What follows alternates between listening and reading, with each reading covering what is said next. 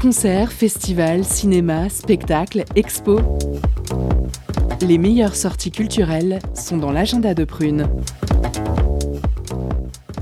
Et bonjour à toutes et à tous. Dès ce soir et jusqu'au 30 janvier, le festival de danse Trajectoire revient pour sa cinquième édition. 17 jours dans 21 lieux, pour 44 spectacles et 85 rendez-vous à Nantes et ses alentours. Après une édition annulée en 2021, les corps reprennent leur place sur les plateaux, dans les musées et les châteaux, sans barrière de genre ou de discipline. Je vous invite bien sûr à aller consulter la programmation du festival sur prune.net ou directement sur le site de Trajectoire. Ce soir débute également Jazz au VIP jusqu'au 23 janvier.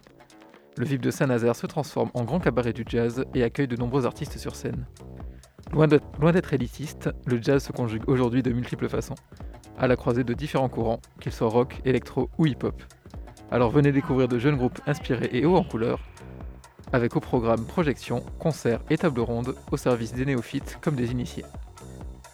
Ce soir toujours, le lieu unique accueille Fast and Furious et Zone Rouge à partir de 22h pour une soirée basse musique et breakbeat.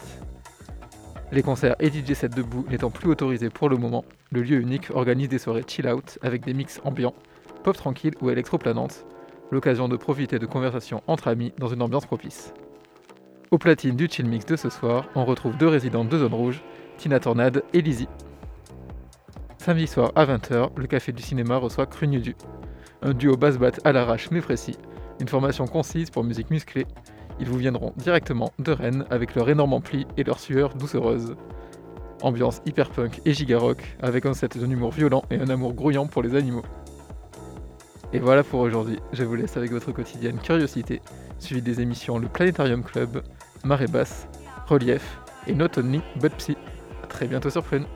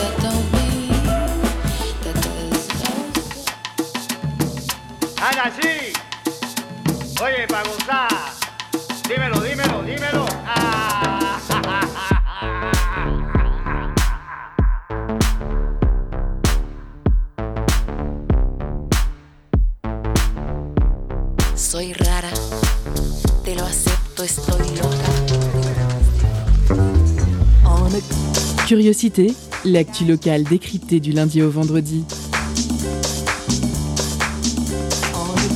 Pendant une heure, la rédaction de Prune écoute et questionne les acteurs du territoire. Curiosité, c'est sur Prune 92 FM de 18h à 19h. Et ça commence maintenant.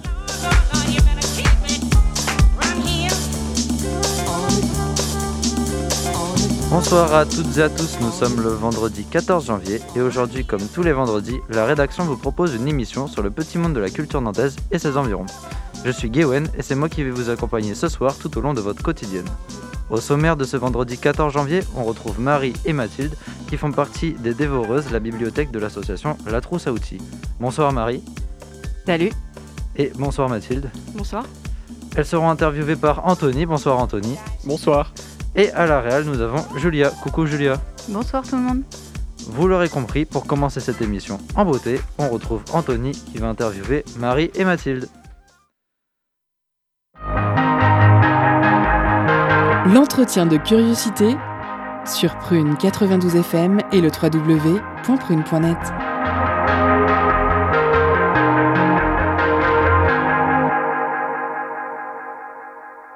Quand nous tournons notre regard vers les réseaux sociaux, les personnes qui parlent de littérature sont majoritairement des femmes.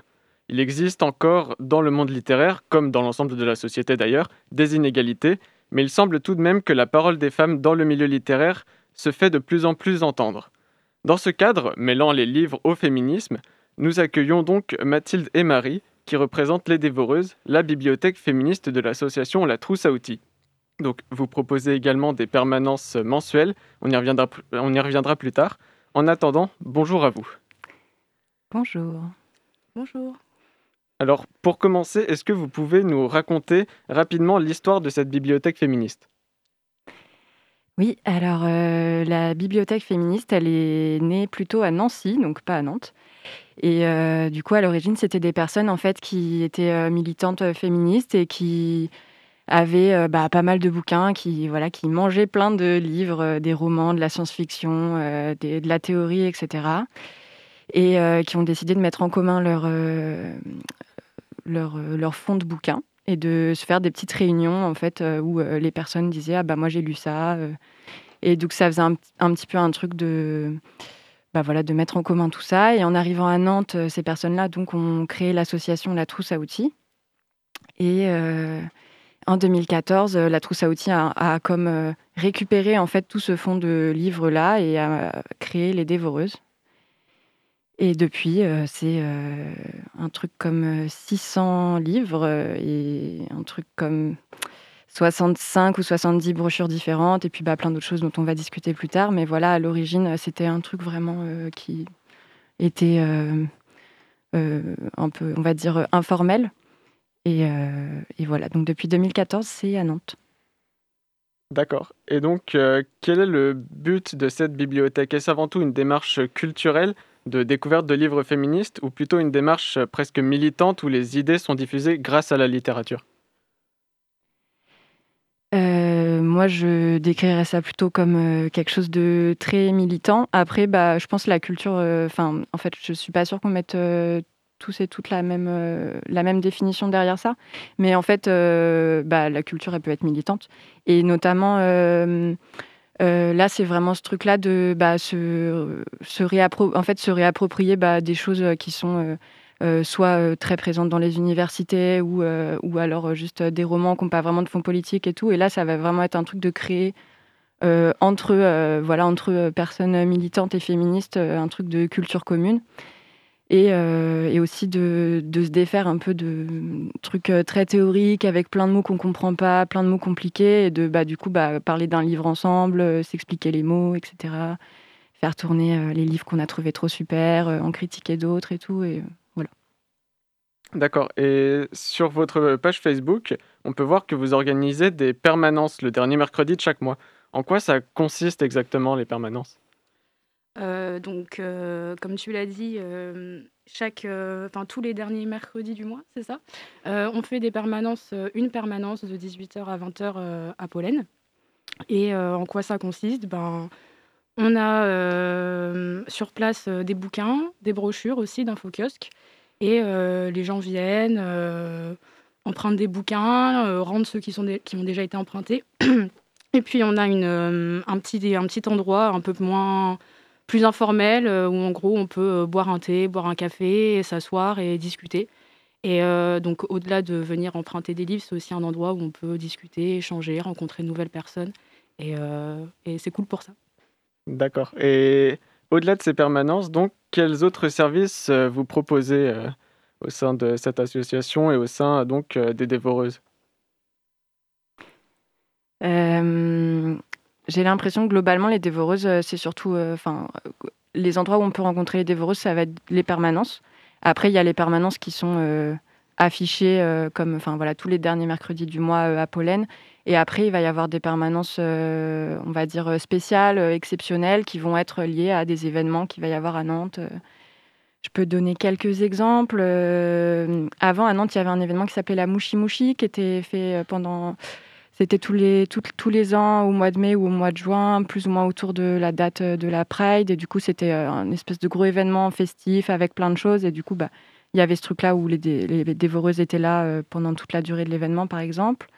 Il y a eu aussi un bal, un bal ça s'appelle Asquiras Folk, c'était il y a deux ans. Et c'est un bal, c'est des bals folk dégenrés. Il y a eu, par exemple, une permanence des dévoreuses là-bas. Euh, à Pollen, il va y avoir un week-end organisé au mois de février, du 11 au 13 février, euh, euh, un week-end queer. Et ben, il y aura aussi, par exemple, une permanence là-bas des dévoreuses. Voilà, c'est ce truc-là d'être sur des événements de, cette communauté-là aussi. Mais sinon, en général, c'est surtout par des permanences qu'on existe.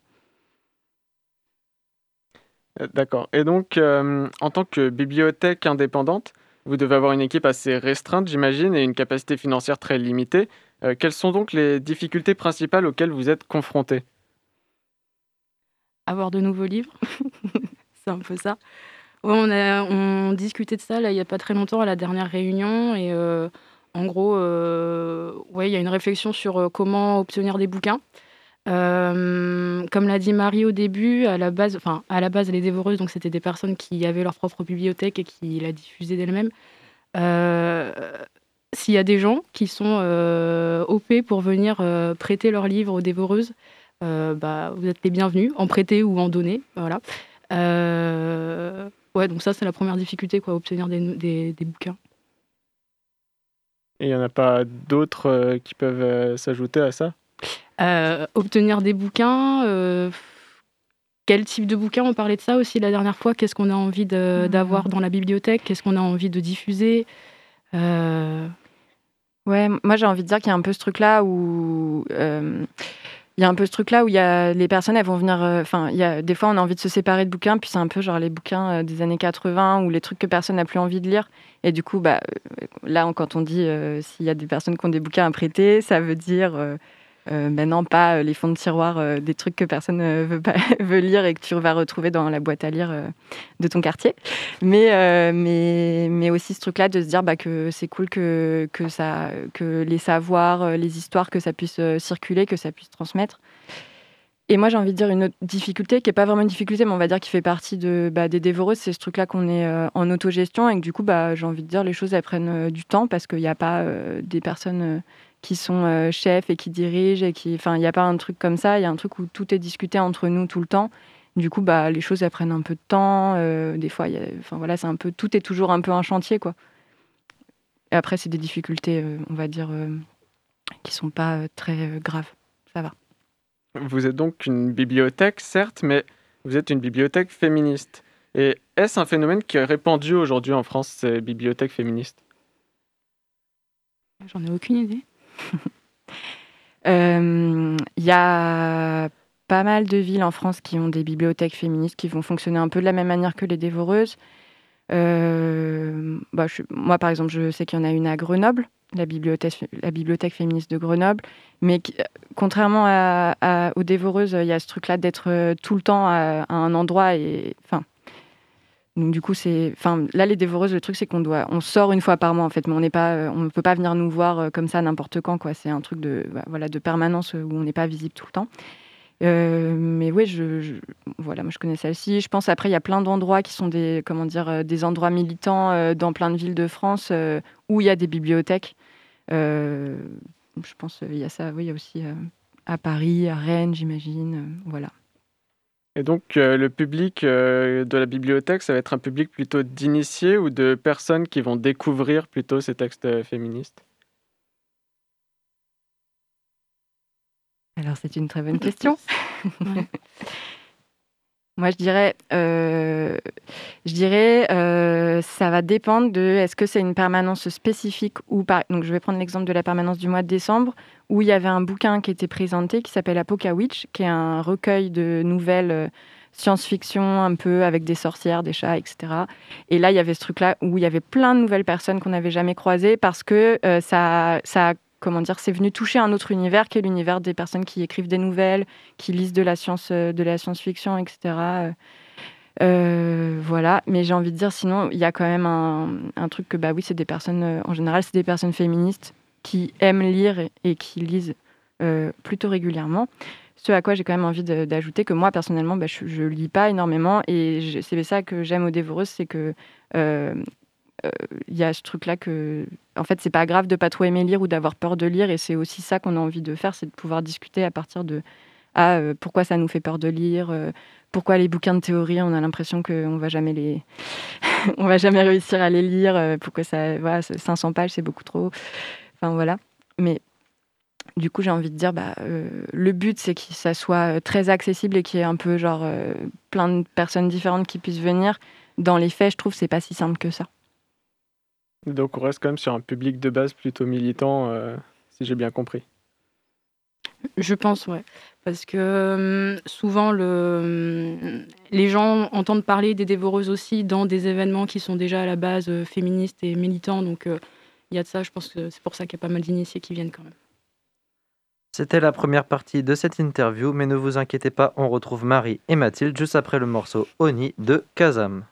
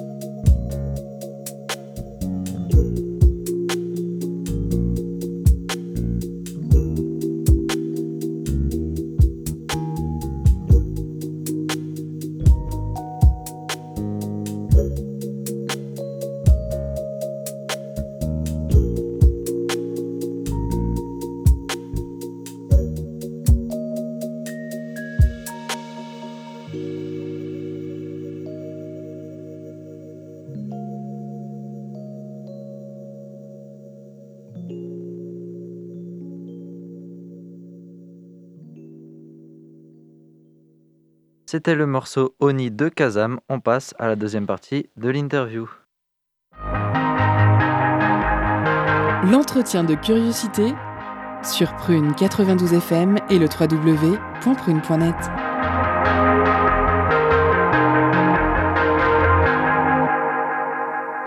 Nous sommes donc toujours avec euh, Mathilde et Marie qui représentent les Dévoreuses, la bibliothèque féministe de l'association La Trousse à Outils. Et donc euh, la question, j'enchaîne tout de suite. Euh, comment vous sélectionnez les livres euh, pour la bibliothèque? Ce sont uniquement des livres écrits par des femmes de lettres à mettre en lumière? Ce sont des livres euh, sur le féminisme? Ou peut-être un choix plus intersectionnel pour aller plus loin finalement que le féminisme? Expliquez-nous. Euh, Concrètement, ce qui va être mis en avant, euh, c'est pas que le féminisme. Enfin, je préférerais utiliser euh, le terme de lutte antisexisme. Ça va être plus inclusif Euh, et donc pas des bouquins uniquement écrits euh, par des femmes. voilà. Ensuite, il y a pas mal de bouquins sur les luttes antiracistes, sur la question de, la prison, sur les questions antispécistes.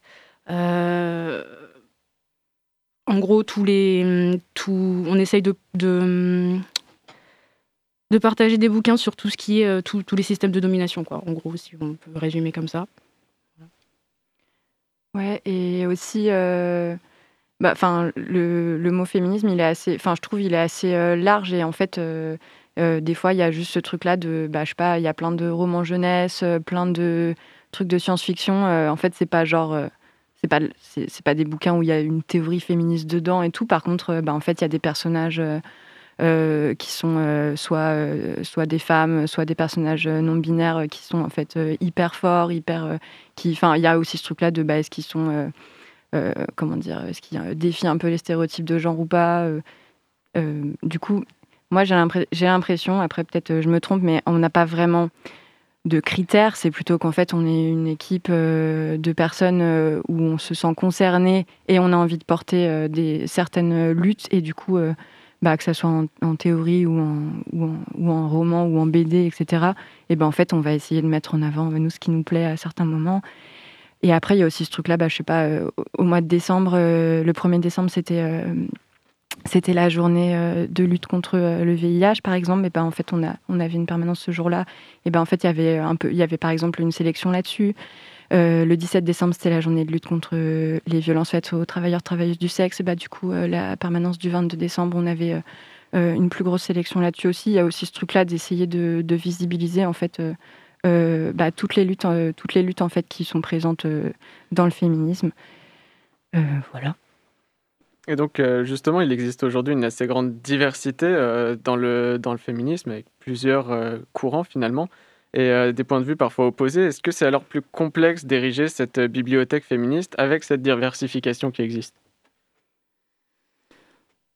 Bah, Il y a, hum, il y a certains courants avec lesquels clairement on n'est juste pas d'accord et c'est des bouquins qu'on ne retrouvera pas chez les dévoreuses, notamment des bouquins ultra essentialistes.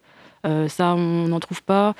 Euh, Qu'est-ce qu'il n'y a pas d'autre Des choses. euh, hum, Euh, bah, j'ai envie de dire, euh, par exemple, on trouvera pas euh, de bouquins euh, qui sont, je sais pas, je sais pas, j'ai envie de dire Elisabeth Badinter, là, c'est ce qui me vient, mais ce truc-là, un peu du féminisme, on va dire très bourgeois, très très institutionnalisé. Enfin, je sais pas, peut-être je suis en train d'utiliser des gros mots, mais enfin, il y a un peu le truc de euh, en fait, euh, pour nous, ça, enfin, pour nous, en tout cas, le féminisme qu'on a envie de défendre, les féminismes qu'on a envie de défendre et qu'on a envie de mettre en avant, euh, en tout cas, c'est pas des trucs de femmes politiques ou des trucs de de les femmes qui se libèrent par le travail ou des choses comme ça. Nous, ça nous, c'est pas des choses qu'on a envie de, voilà, de de mettre en avant et euh, voilà et après il y a aussi ce truc là de bouquins qui vont être vus comme féministes mais qui vont être hyper violents sur d'autres choses euh, donc euh, des bouquins racistes des bouquins transphobes des bouquins je sais pas enfin je sais pas envie il y, aurait plein de choses à dire enfin il y a énormément de féministes blanches par exemple qui ont écrit des trucs très très coloniaux et enfin en fait ça c'est non voilà, après, on n'est pas en train de surveiller tous les bouquins qu'on a. J'avoue que c'est pas quelque chose. Il y a plein de bouquins qui ont sûrement des choses avec lesquelles on n'est pas d'accord, mais en fait, on n'est pas tout le temps en train de regarder. Puis il y a aussi ce truc-là qu'on, en fait, sur les questions de point de vue, on se dit que bah oui, euh, peut-être que telle personne, elle a écrit des trucs euh, euh, avec lesquels on n'est pas d'accord ou qu'on trouve violent sur un sujet, mais que sur d'autres sujets, en fait, elle a été super. Donc, donc, en fait, on va la laisser. Et puis, quand c'est des choses voilà, qui nous semblent importantes, qu'on va mettre, on va par exemple mettre des post-it sur le livre ou des choses comme ça pour dire, bon, bah voilà, cette personne-là, elle a écrit un truc important sur, sur, je sais pas, sur tel sujet, mais attention, enfin, on la trouve vraiment nulle là-dessus, quoi, par exemple. Et donc justement, face à l'évolution des luttes féministes également, euh, il y a certains ouvrages féministes euh, des siècles précédents qui peuvent peut-être paraître euh, désuets. Est-ce que vous avez déjà des ouvrages plus anciens? Et ensuite, est-ce que, encore une fois, oui, est-ce qu'ils peuvent paraître parfois désuets, un peu dépassés aussi? Oui, il y a dans la bibliothèque des ouvrages anciens et justement, on, discutait de ça à la, à, la, dernière réunion, de savoir est-ce qu'on les garde dans, comment on, les garde? Donc il y avait cette histoire de, post-it aussi, de, mettre plus d'informations, de préciser des choses sur les couvertures des bouquins, euh, comme disait Marie, pour dire bon ben on avait parlé la dernière fois de Christine Delphi euh, dans le cadre du féminisme matérialiste et, euh, et donc qui a, qui a proposé des, des, théories super intéressantes et qui d'un autre côté à des propos euh, transphobes, je crois. Euh, et donc, bon, bah voilà, préciser que bon, bah, ça, on n'est pas d'accord avec ça du tout et on défend pas ça du tout. Et euh, après, la liste des bouquins qui sont un peu vieux et désuets, je ne l'ai pas, en tête, mais c'est sûr que oui, il y en a. Et, et la question se pose de savoir est-ce qu'on est qu'on les garde, est-ce qu'on les propose toujours à l'emprunt? Et bah, pour les gens qui, comme moi, euh, ne connaissent rien à la littérature féministe, à part des noms célèbres comme Simone de Beauvoir ou Virginie Despentes, par exemple, est-ce que vous avez des recommandations à nous proposer afin de nous plonger dans cet univers euh, assez particulier de la, littérature? Ah, Il y, en a plein des recommandations. Moi, je fais la promotion d'un livre en ce moment. Je suis pas du tout payée pour ce livre, mais euh, je vais encore en faire la promotion. Euh, bah, enfin, est-ce que je peux en faire la promotion alors qu'on l'a pas encore euh, Bon, tu fais ce que tu veux. je, vais le prêter euh, aux dévoreuses. Mais il y a, y, a, un bouquin qui est super intéressant et qui est sorti il y a vraiment pas très longtemps, qui s'appelle Sortir de l'hétérosexualité de Julie Drouard. Drouard. Et voilà, je, bon, un peu, peut-être un peu, un peu Initié. Oh, ouais, ouais, ouais, c'est pour les initiés, c'est vrai. Mais euh, bon, si on a vraiment envie de sortir de sa zone de confort, euh, je, je, conseille ce bouquin. Alors, euh, moi, je suis je, bah, je sais pas, je t'ai entendu dire Dépente. Euh, moi, je trouve, euh, enfin, bah, ce que j'aime bien, je trouve, avec les livres de Dépente, c'est que, c'est que justement, euh, initié, pas initié, féministe, pas féministe, etc. Enfin, je sais pas quelle étiquette on veut se mettre, mais en tout cas, bah, elle a le, le mérite d'être assez kiffée par plein de personnes différentes. et du coup, je trouve, c'est, enfin, bah, on a un peu genre tous les Dépentes, nous, dévoreuses, hein, je pense. ensuite, bah, je sais pas. Moi, j'ai envie de dire, euh, je trouve qu'il y a pas mal de BD qui sont vraiment chouettes. Euh, là, tout de suite, j'ai pas forcément d'exemples à te donner parce que je suis prise de cours, mais euh, il y a plein de BD qui sont hyper chouettes en termes de. Bah, qui vont. Liv Stromkist Ouais, Liv Stromkist. Oui, par exemple. Ouais. ouais. Bah, il y a des gens qui aiment pas trop ces, ces dessins, mais c'est des BD qui sont quand même vachement. Enfin, il y a grave du contenu là-dedans, donc c'est vraiment pas mal. Euh, après, moi, je trouve il y a tous les. Enfin, dernièrement, il y a eu plein de bouquins, euh, notamment avec des trucs de science-fiction qui sont vraiment géniaux. Euh, donc, par exemple, il y a Rivers Solomon qui a écrit L'incivilité des fantômes ou Les abysses, que moi personnellement je conseille vraiment beaucoup, que je trouve, enfin, ça exceptionnel et c'est juste en fait une manière d'écrire. et de porter, on va dire, des histoires, des histoires politiques qui sont vraiment super fortes avec des, trop belles histoires quoi, à lire, qui sont vraiment chouettes.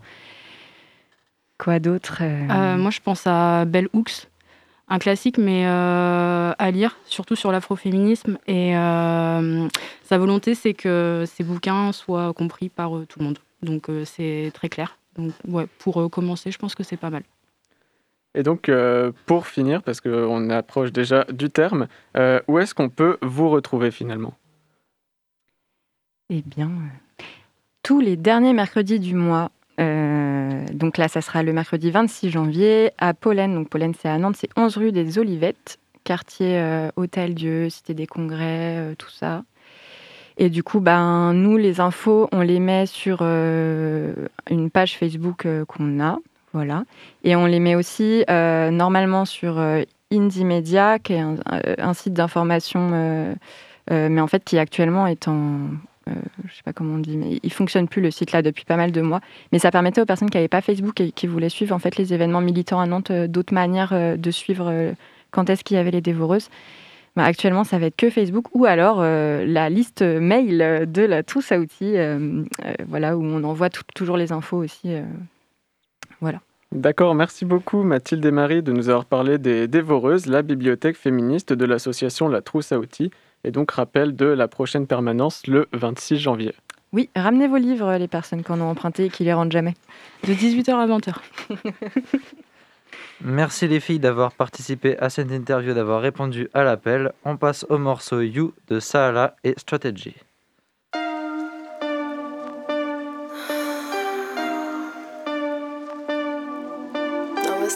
To get this off my chest. yeah.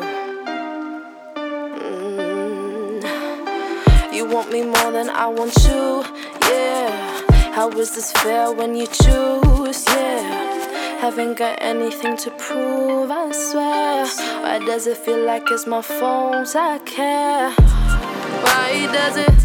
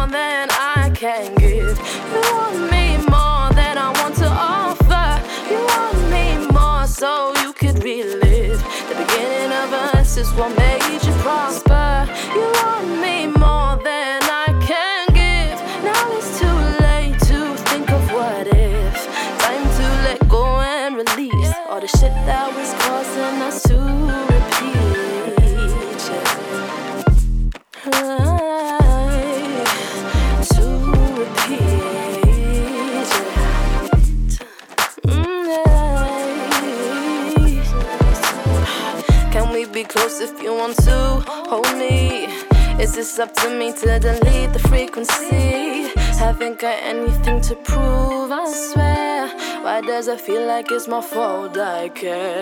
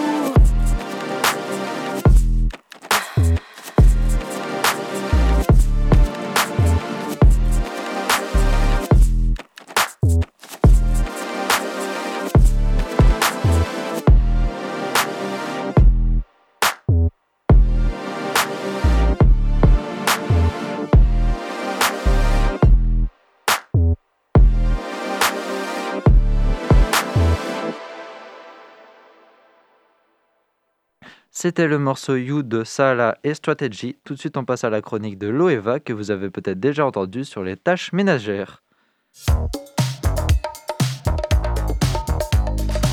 Étonnante, perspicace, amusante, actuelle. Les chroniques de curiosité.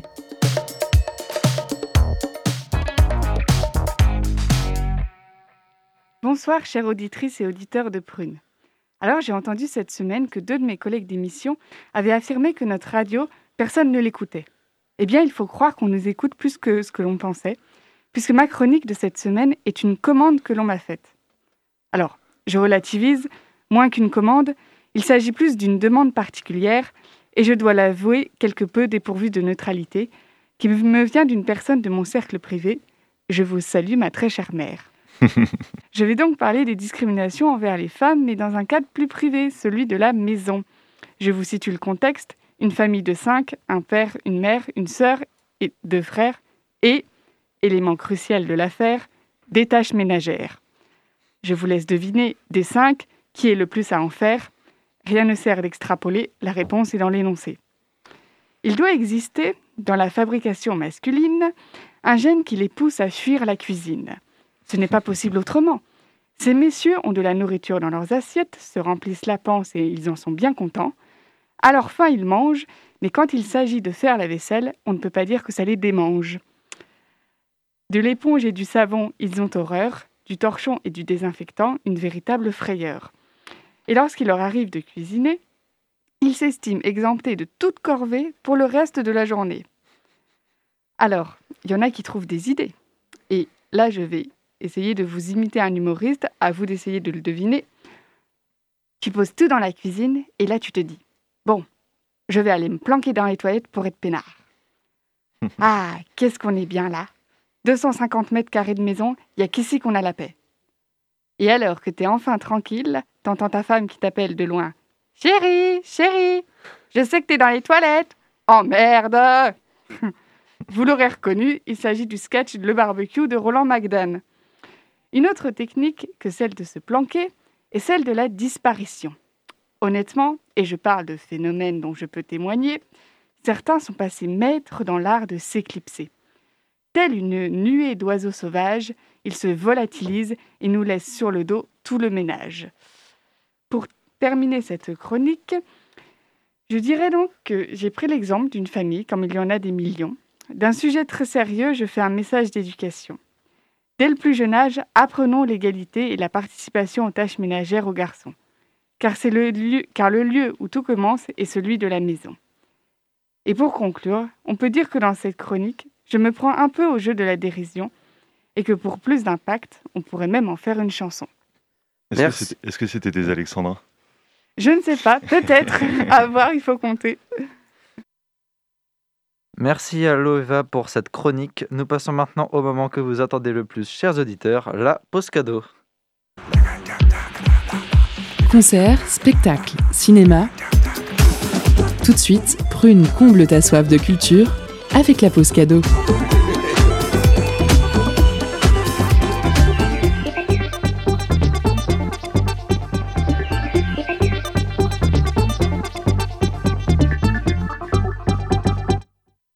Soir, Prue nous fait gagner des places pour le Cri du Caire.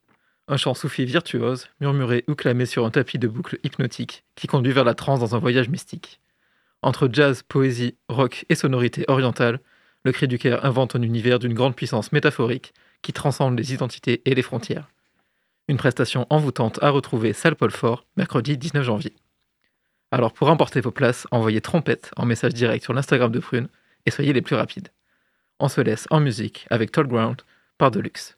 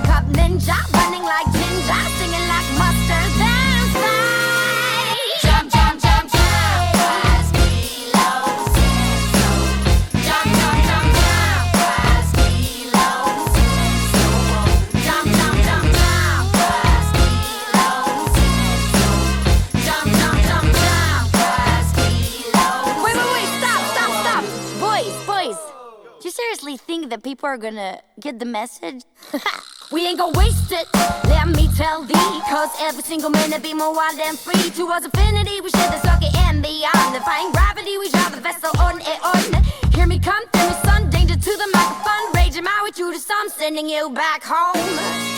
Sending you back home. Jump, jump, jump. Jump,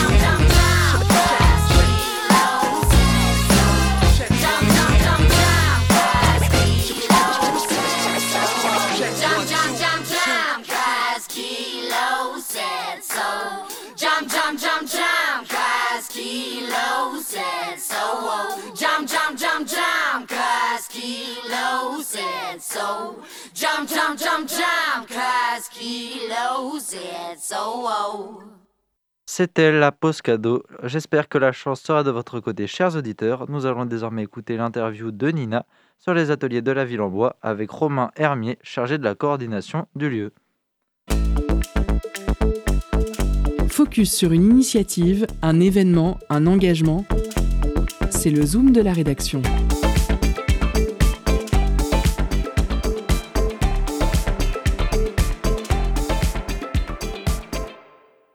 Les ateliers de la ville en bois, c'est une ancienne usine alimentaire transformée en espace de résidence artistique. L'histoire de ce lieu est atypique. Pendant presque 100 ans, ces locaux servent à confectionner des sachets de poudre alimentaire. Et en 2011, lorsque l'entreprise se délocalise non pas à l'autre bout du monde, mais à Rezé, le petit-fils du fondateur Bruno Jost, inspiré par la création de sa petite fille l'artiste Solène Jost, choisit une alternative à l'investissement immobilier et décide de faire de ce lieu un espace de création. C'est ainsi que naît en 2013 l'association qui va porter la transformation de l'ancienne usine en un lieu de résidence pour les artistes et un espace de dialogue entre les pratiques artistiques. C'était il y a maintenant sept ans. Nous sommes ce soir en compagnie de Romain Hermier, chargé de coordination des ateliers de la ville en bois. Bonjour Romain. Bonjour Nina. Alors Romain, les ateliers de la ville en bois sont un lieu de croisement entre les arts. Depuis son ouverture, quels ont été les croisements à la fois fertiles et inattendus qui sont nés dans ce lieu? Alors, euh, ce sont des croisements, euh, ce sont des croisements induits déjà euh, par, le, par les résidents, tout simplement. Il y a une grande pluralité qui existe entre les pratiques de nos résidents. Grosso modo, ils sont 20, ils sont une petite vingtaine, euh, dix- 18 de derniers chiffres. et ils partagent des, ateliers. Donc, ça peut aller de 20 mètres carrés à 50, 60 mètres carrés, qui partagent à 5 ou à 3 selon leurs pratiques. Euh, je pense à un atelier bois notamment. On a des, des- ateliers sérigraphie. On a une artiste qui a un four à céramique, euh, Fanette Barèche. Et, euh, et voilà, on a des, on a des, illustrateurs. Et, donc, euh, tous, ils sont amenés forcément à, se rencontrer. Ils sont pas tous, ils n'ont pas tous une seule et même pratique bien définie. Ne font pas tous même partie d'un même réseau. Et donc, forcément, c'est ça qui fait l'insolite, qui fait, qui fait des repas à la cantine jusqu'à des expositions partagées. Et alors, est-ce que tu peux nous donner un exemple justement de, création insolite qui est née de cet échange entre les résidents? Alors, euh, alors là en tête, euh, j'ai le dernier, gros échange qu'il y a eu, c'était euh, pour le festival Wave. Je ne sais pas si vous avez entendu parler. C'était un, festival dans, le- dans lequel les ateliers de la ville en bois ont mis la main à la pâte. C'était, le but, c'était de mettre en avant les petites structures comme ça, les lieux intermédiaires des arts visuels. Et donc on a proposé une, une, exposition collective. Donc voilà, c'était sous, sous la forme d'une exposition. Euh, d'autres, euh, donc chacun exposait son travail, et donc ça donnait quelque chose de très très pluriel, très très très intéressant à la fois. On voyait des, illustrations, du graphisme posé à côté de, sculptures dans une pure scénographie art contemporain. Euh, et, euh, et, je dis pas ça en mal, hein, d'ailleurs, on va le dire scénographie art plastique plutôt. Euh, et sinon, euh, oui, on a vu qu'on a accueilli des associations. On a par exemple le collectif Phil qui fait travailler, euh, qui fait travailler des graphistes ou des ou ou des d'autres artistes qui, qui, sont qui sont voisins avec qui sont voisins pour plusieurs de leurs projets. Les ateliers de la ville en bois sont aussi un lieu d'échange avec le public, à la fois à travers les expositions ponctuelles qui sont organisées et par les ateliers proposés par les artistes résidents, qui sont autant d'occasions de rencontres avec le public. Quelle est la place que vous donnez au public dans votre lieu? Alors c'est une question super importante, hein. c'est-à-dire qu'effectivement on est, euh, on est un lieu de production, euh, c'est un peu la, comment dire, la schizophrénie des, des, euh, des, ateliers, de tout ce qui va être structure d'ateliers d'artistes, c'est qu'on est, on est, est dédié à la production et à la fois les, lieux tels qu'on les possède induisent forcément l'exposition. Et ils, induisent le public, ils induisent le public à travers des ateliers chez nous, ils induisent également le public à travers des performances, euh, des concerts qu'on organise. Euh, je ne sais pas si j'ai répondu à votre question, je suis parti un peu loin, mais oui, on a des, ateliers qui ont été proposés dans un premier but, c'était d'aider de, euh, nos résidents en fait à, diffuser leurs pratiques à travers des workshops pratiques amateurs, même pratiques un peu moins amateurs. Euh, je pense euh, à l'atelier de ce samedi mené par Charlène, Charlène Guillaume-Maté du coup, et, euh, qui est essentiellement sur la technique du tissage. Mais on n'apprend pas que le tissage aussi, on apprend, on apprend à marcher avec l'artiste, à, tisser avec elle. On, essaie de, voir quel est, le fond d'une pratique artistique. Hmm. Et justement, quelle est la, la, place du lieu dans le tissu local, puisque euh, les habitants sont pas forcément nécessairement le, le public, euh, le public euh, naturel des artistes. Non, non, tout à fait. je, vous, je, bah, je, je si, si, je vous dis qu'on est à fond dans notre, dans notre localité. Hein. on, est pour, pour ceux qui ne nous situent pas, on est à Canclos, dans Nantes-Ouest. on n'est pas au Dervalière. Il y a la fabrique Dervalière qui est là-bas, qui, qui, a plus une action vers les habitants. Euh, nous, euh, nous, on est des bureaux en quelque sorte. la, moitié de la, semaine, euh, les portes sont fermées s'il n'y a pas d'événement. donc voilà, on n'est pas, on, essaye, hein, on aimerait donc il faut que les, aussi que les habitants nous connaissent. Et d'ailleurs, je vous remercie de me laisser la parole là-dessus. mais si, si, il y a j'oublie une, une, grande initiative, c'était euh, qui est née il y a quelques années, euh, c'est d'accueillir une AMAP. Euh, donc c'est tenu par la Grande Barge et ça, ça, ça a beaucoup aidé sur l'initiative locale puisqu'il y a beaucoup d'habitants du quartier qui viennent chercher leur panier de fruits bio et qui passent au, au passage, ils restent la soirée, regarder une expo, un concert. Les résidences de la ville en bois sont très libres et contrairement à ce qui se fait dans d'autres lieux de résidence artistique où les résidences prennent la forme d'appel à résidence et sont limitées dans le temps, votre proposition, elle, est très ouverte. Ce sont les artistes qui peuvent tout simplement intégrer la résidence pour la durée qu'ils souhaitent. Qu'est-ce qui vous a motivé à avoir un fonctionnement de résidence aussi libre, c'est-à-dire sans jury ou sans comité de sélection?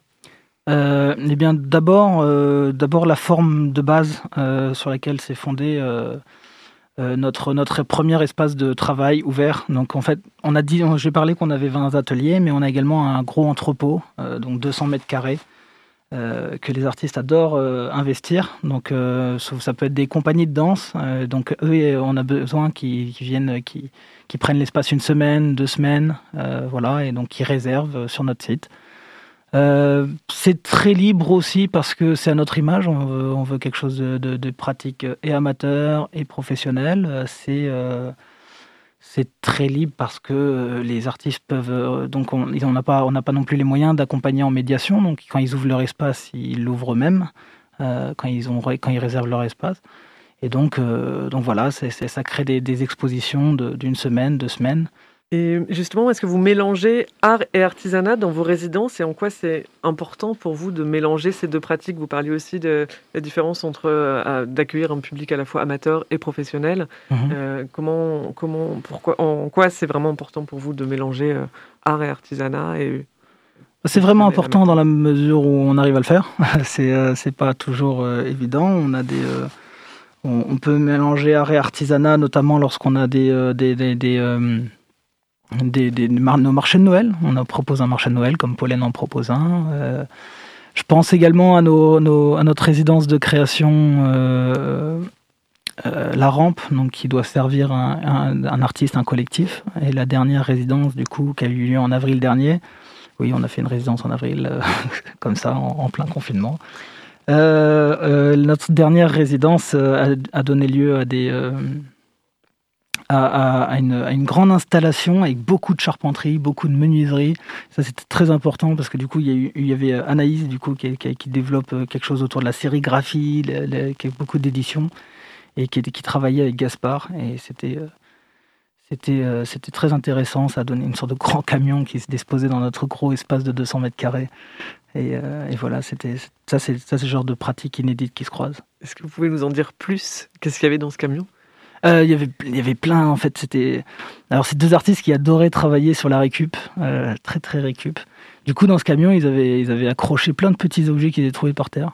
C'était des, c'était des, plein de petits euh, des, jouets, des, choses de genre des Kinder, euh, Kinder jouets, les petits les Kinder. Ça allait jusqu'aux petits Lego qu'ils avaient trouvés. euh, C'était plein, c'était une sorte de, gros amas de, enfin pas un amas, mais une sorte d'accumulation de plein de petites choses insolites. L'installation donnait lieu à un truc assez post-apo, euh, très, euh, très, très, euh, ouais, c'est ça, très abandonné et en même temps très fonctionnel. Et aujourd'hui, est-ce que vous cherchez toujours des artistes pour les mois à venir, pour les résidences? Non, non, non. euh, enfin, on a direct, hein, désolé. Mon calendrier est booké jusqu'à fin 2022. euh, et Et est-ce qu'il y a des disciplines artistiques qui n'ont pas encore été explorées dans votre lieu, qui vous tiennent à cœur et que vous aimeriez voir dans votre lieu?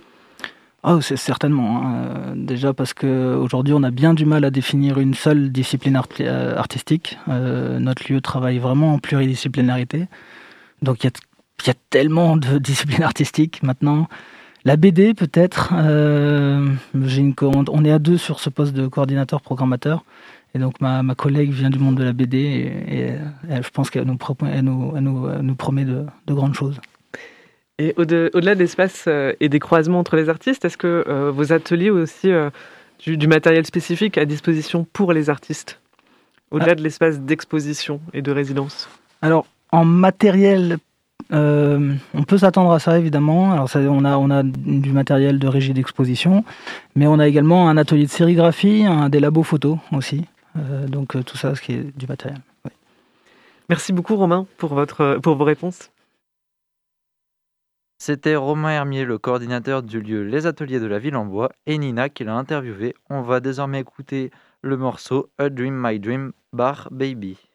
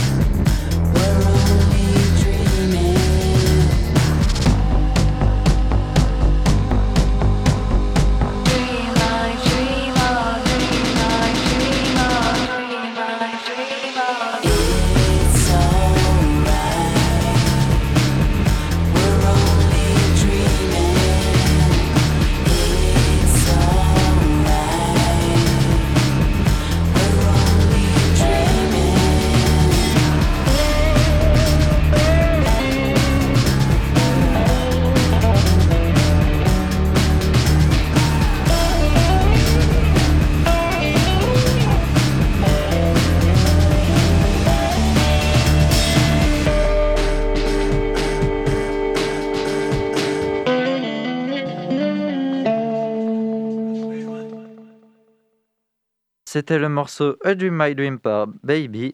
Tout de suite, on passe à la chronique d'Alexis qui va nous présenter le livre Un souvenir nommé Empire d'Acardi.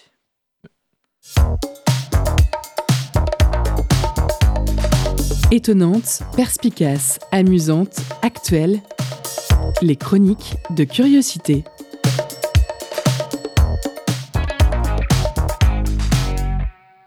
Et oui, euh, de retour. Alors déjà, bonne année à tout le monde, euh, amis, euh, amateurs et amatrices de littérature sous toutes les, ces latitudes. Je suis ravi de reprendre pour l'année 2022 cette chronique littéraire que je vais faire avec vous et pour vous, chers, auditeurs et auditrices. Et donc, je vais vous parler, pour une fois n'est pas coutume, de science-fiction. Voilà, en fait, j'en parle un peu souvent. C'est un peu mon dada de science-fiction et donc d'un diptyque, donc d'une série de deux livres qui se termine hein, d'ailleurs. C'est assez rare pour le noter aujourd'hui. Une saga qui se fait seulement en deux livres et non pas en interminables suites et resuites, etc. Cela dit, on n'est jamais trop prudent. Peut-être que ça peut arriver. Euh, étant donné le succès de ces deux livres, alors euh, il n'y a pas de. Enfin, si, y a un nom, c'est euh, TX Callan. Euh, ça, c'est le nom de cette saga. Euh, et euh, le premier livre s'appelle Un souvenir nommé Empire et le deuxième Une désolation nommée Paix. Voilà, donc des noms euh, qu'il faut retenir. Euh, et euh, le- l'autrice euh, s'appelle Arcadie Martin, et c'est en fait le nom de plume de euh, Anna, Lin- Anna Linden Waller, qui est née en 1985, ce qui veut dire qu'elle est un peu plus jeune que moi, et euh, ça fait toujours un petit peu mal, enfin non, euh, à l'ego en tout cas. Quoique non, je lui souhaite tout le, meilleur du monde, bien sûr, d'autant que son premier roman, donc le premier du nom, un souvenir nommé Empire, a reçu le très prestigieux prix Hugo euh, du meilleur roman. Alors, je ne sais pas si vous connaissez le prix Hugo, donc euh, c'était en 2020 euh, qu'elle l'a reçu. C'est tout simplement le, le plus gros prix donc pour, les, pour les romans de science-fiction qui existent. Alors, il y en a d'autres qui existent, Nebula, Locus, etc., Kadik. Mais Hugo, ça reste le plus important qui a célébré des romans comme Dune, le premier du nom, dans les années 60 déjà, de Frank Herbert. Donc, c'est toujours voilà, une consécration. Et en plus, ça arrive avec son premier roman, donc c'est quand même pas mal du tout. Alors, qu'est-ce qui se passe dans euh, cette série TX Callahan Euh, C'est en fait euh, un space opéra, donc qui se passe entre plusieurs planètes ou habitations, en tout cas humaines, dans l'espace, qui sont toutes plus ou moins sous la coupe d'un empire qui est l'empire donc de TX Callahan. Et on va suivre le parcours d'une jeune ambassadrice qui vient, elle, d'une station qui est une sorte de station spatiale en orbite autour d'une planète, qui est donc un, un tout- toute petite habitation qui, de gens qui habitent dans l'espace, euh, donc pas sur une vraie planète, et donc euh, ça entraîne des, différences. Euh, et elle va être ambassadrice dans le, au sein de la capitale, la planète capitale de cet empire, donc, et elle va, elle va rencontrer comment est-ce que, les gens qui vivent là-bas, et puis en plus, comme c'est un empire, il y a tout un, il y a un, empereur, il y a une cour, etc. Et elle va découvrir les arcanes du pouvoir. Et ce qui est intéressant, c'est que le point de vue de la de l'autrice, c'est celui avant tout de la, alors, de la politique, il y en a, mais euh, surtout de la culture et de la linguistique. Euh, Puisqu'en fait, cette ambassadrice, elle, est, euh, elle vient d'un- pays, d'une certaine manière, qui est pas tout à fait colonisé, mais qui est sous la coupe donc, de cet empire qui est omniprésent et omnipotent. Et il pourrait y avoir des un sentiment d'infériorité vis-à-vis de, cet empire, et c'est le cas, mais il y a aussi un sentiment de fascination. Elle est complètement fascinée par la culture, par la langue, par la poésie, euh, TX Kalan, et euh, donc elle est ravie de, devenir ambassadrice, parce qu'elle va pouvoir se frotter justement à quelque chose qui l'a fait rêver depuis qu'elle est jeune, et puis elle va rencontrer des gens sur place, notamment une aide diplomate qui va, qui va la prendre sous sa, sous sa coupe. Et en fait, ce qui est intéressant, c'est qu'on voit aussi que c'est vraiment un bouquin de 2019-2020, quand il a été écrit, c'est très moderne, très actuel, et ça va poser des questions au genre du space opéra lui-même, euh, qui sont ceux bah, justement de la domination de la politique euh, et, euh, et, de la soumission ou de la domination, des choses que finalement on voyait assez peu dans les space opéras des années 60, 70, qu'on a pu voir dans Dune, hein, par exemple, ça existait, mais ici avec un angle très et je dis pas ça euh, de manière péjorative, très sentimentale. Euh, il y a vraiment beaucoup d'ordre de, sentiments, de l'émotion euh, vis-à-vis justement de ce que c'est que de rencontrer une, culture dominante.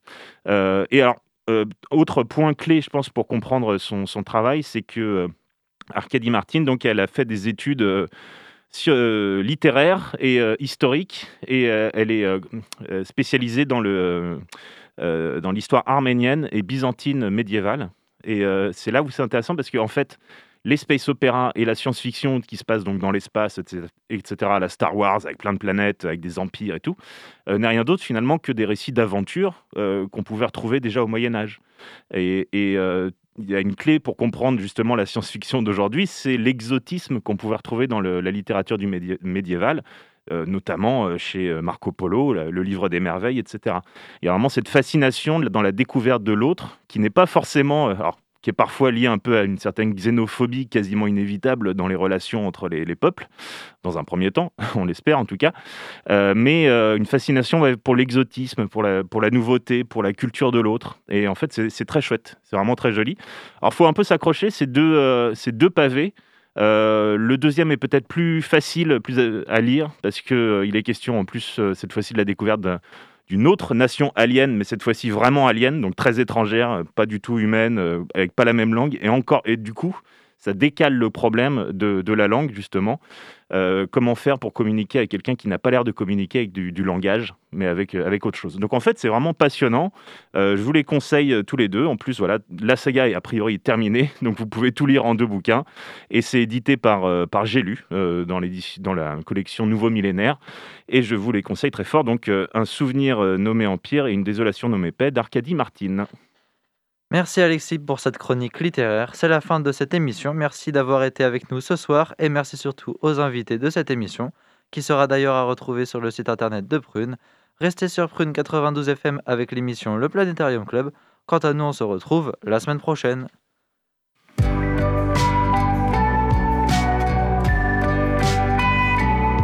Pour écouter ou réécouter Curiosité, rendez-vous sur www.prune.net.